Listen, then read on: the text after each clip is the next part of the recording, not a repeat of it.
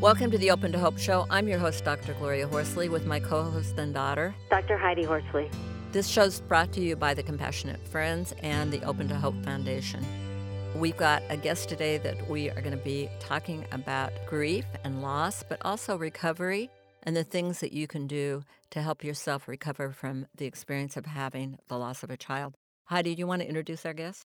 Sure, Mom, I'd love to. Our guest today is Dr. Neal Raisman, and he lives in Columbus, Ohio, where his surviving daughter and two grandchildren and son in law live. He is a consultant to colleges and universities in topics of academic customer service and retaining students. He is also the author of Standing on One Leg 70 Pieces on Death, Grief, and Finding Balance about his son Isaac, who died of meningitis at the age of 26. Welcome to the show, Neal. Thank you. Glad to be here. Hi, Neal. It's great to have you on the show today. I wanted to ask you I noticed your son died of meningitis. We've had a couple of people that we know whose kids have died of meningitis in college. Was Isaac in college? No, Isaac wasn't in college. He was sort of an abnormality.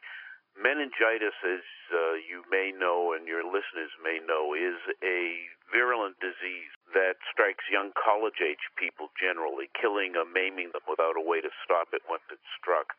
But uh, Isaac was not in college at the time. He was 26 years old, uh, living on the east side of uh, New York City, working, had a good job, uh, had his own apartment, was very successful, very engaged in life, uh, very happy to greet each day except one day he woke up with a headache, and by the end of the afternoon, meningitis had killed him. Wow. Wow, so, that's uh, unbelievable. that's how we lost Isaac. Unbelievable how quickly it takes somebody's life. Yeah, unbelievable. How many Yeah. years ago was this? This was nine years ago. Uh huh. You're really able to talk about it and deal with it. I know that you're working to get a meningitis B vaccine. Now, I understand that we had some friends whose daughter died and they went to Canada and got a shot. Was that meningitis B?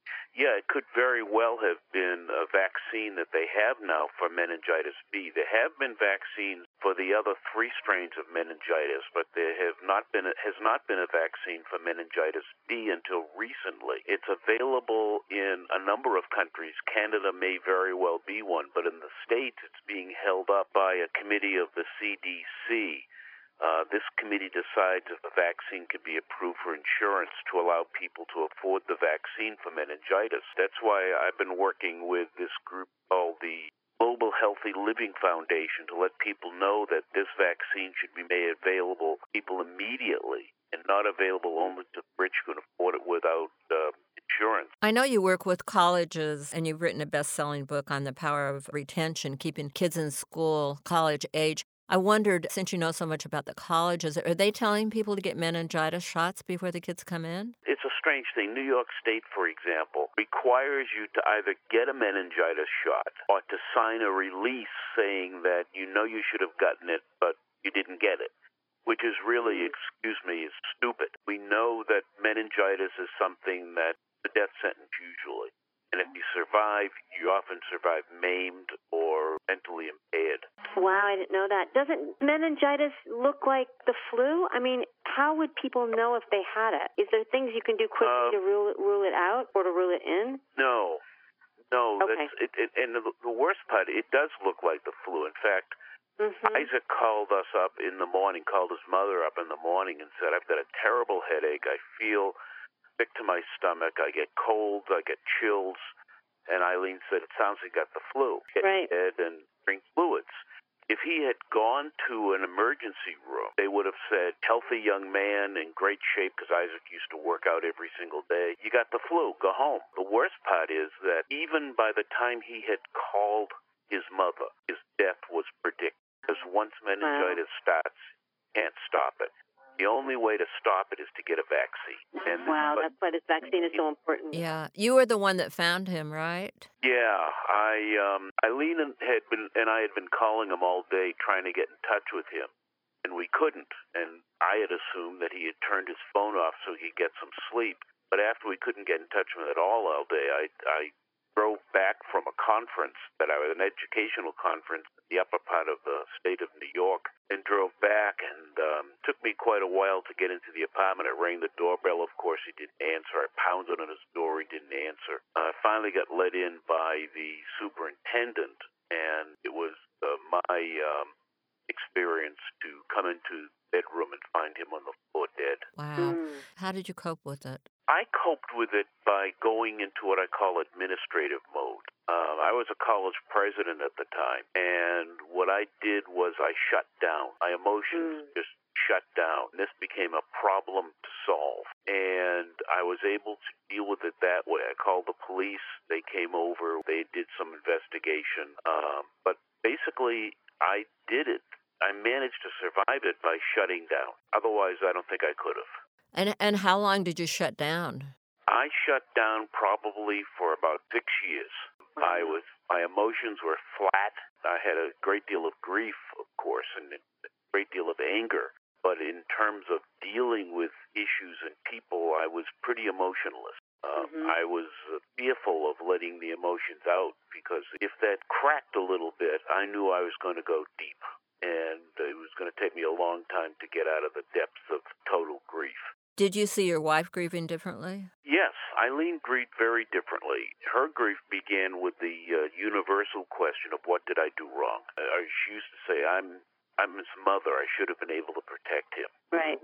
she, That's what I was thinking. I was thinking so many parents and moms have that that feeling. I mean, I know my mom did. What could we have done differently? And we should have, could have, would have. You know, you like to go back and replay things over and over. Sure. Well, you know, you you're you're the parent, and the parent is right protect the child. And mm-hmm. therefore, I didn't protect the child. One of two things has occurred. Either I failed or I did something so terrible that I deserved this fate. Did you get have a turning point that brought you out of it? It wasn't a specific turning point, but there was an, a series of events that started bringing me out of it. And one of them was by attending Compassionate Friends meeting. Mm. It gave me the safe environment and opportunity to be able to allow the grief and the pain to be expressed in a way and to people who would understand. Mm-hmm. Therefore, I could just sort of let the pressure off a little bit at a time. It was a uh, a very long process, and it was one that didn't have a demarcation point or of a steady slog through grief. I like what you're saying, Neal. And you know, my mom and I are very involved in Compassionate Friends, and what's interesting too is that we've had so many guests on that have said, you know, when we first went to Compassionate Friends, we didn't even talk. Some people go and they talk, and some people go and they just listen. And just being right. there is the beginning of them being able to kind of start to get in touch with the enormity of the feelings. Grief is an isolating event. It cuts you off from people and the rest of the world, and you feel as if no one could feel the same thing that I feel. No one could have the depth of pain and anguish that I am uh, feeling. But when you go to a Compassionate Friends meeting, or probably other organizations too, but certainly Compassionate Friends, what you find is that there are others who will allow you to talk about it without either uh, looking at you like you might give them the uh, the death flu. Um, I like that. Fear of being around someone who has lost a child and thinking I might could happen to me, or give you the snap out of it routine. I went to a meeting. It was kind of interesting the other day, and uh, I noticed this woman all of a sudden just broke down and cried, you know? And everyone, just this woman next to her, held her hand, and we all waited. And then she finished, and then we ca- carried on and, and talked to her after. But, you know, she did that, and it was okay. Yep. Mm-hmm. Yeah. And for me, Compassionate Friends was very important. For me, I think my anger finally peaked when I found myself uh, challenging God to a uh, fist fight. and I would had enough anger that I think I could have taken him two out of three. now, how how early uh, in your grief did you go to the Compassionate Friends? I'm curious. Probably we started going two years into it. Okay. Yeah, I think that's important for people to know. Some people come right away. Some people don't want to come right away. Some people come later. Some people, we see them and then we don't see them for a year and they're back. Or we see some people, uh, friends at the candle lighting. Uh, we see them at the national conference in July, people that maybe we haven't seen for a couple of years. So that's the beauty of having an organization there. You can pick and choose. Mm-hmm. Yeah, one of the sad parts is that so many people don't know about compassionate friends. Uh, we found exactly. out, as other people do, from someone else who had lost a child and went to compassionate friends. Mm-hmm. Otherwise, I, I didn't know about it. I wouldn't have known about it. Uh, well, Neal, we've and- recently partnered with Compassionate Friends so that we can help build awareness for this organization because like you said every bereaved parent and sibling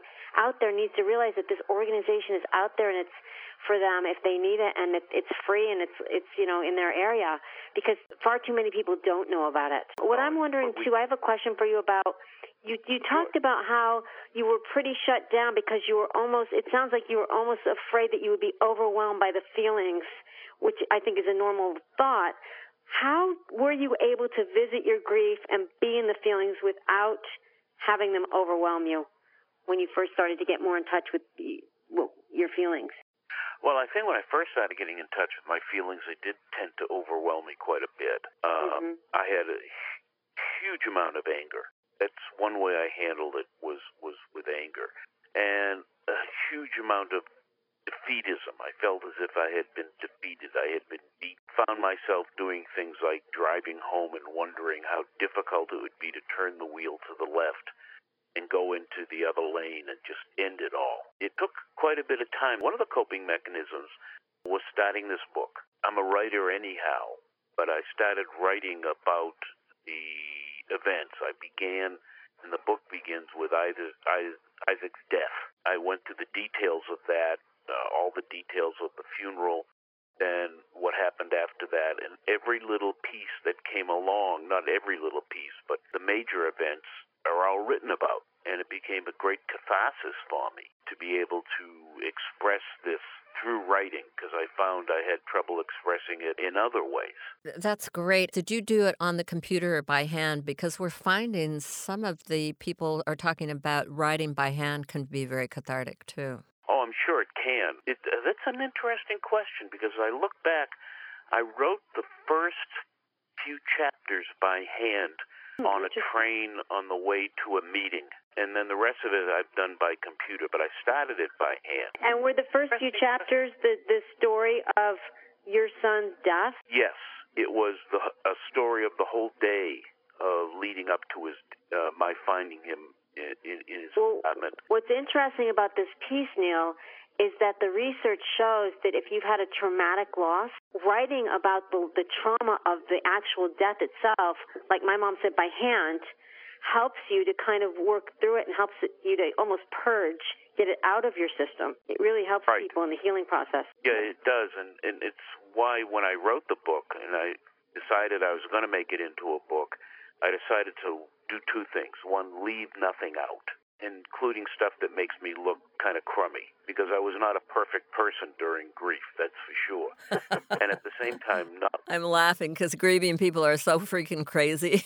I remember how crazy I was. I was going to say none of us are perfect. I think that will speak to people more because they'll they'll see some of themselves in that Now, when you're honest. Now, let me say, I want to say the name of the book because I really love it. Standing on One Leg 70 Pieces on Death, Grief, and Finding Balance. And do you want to read something to us?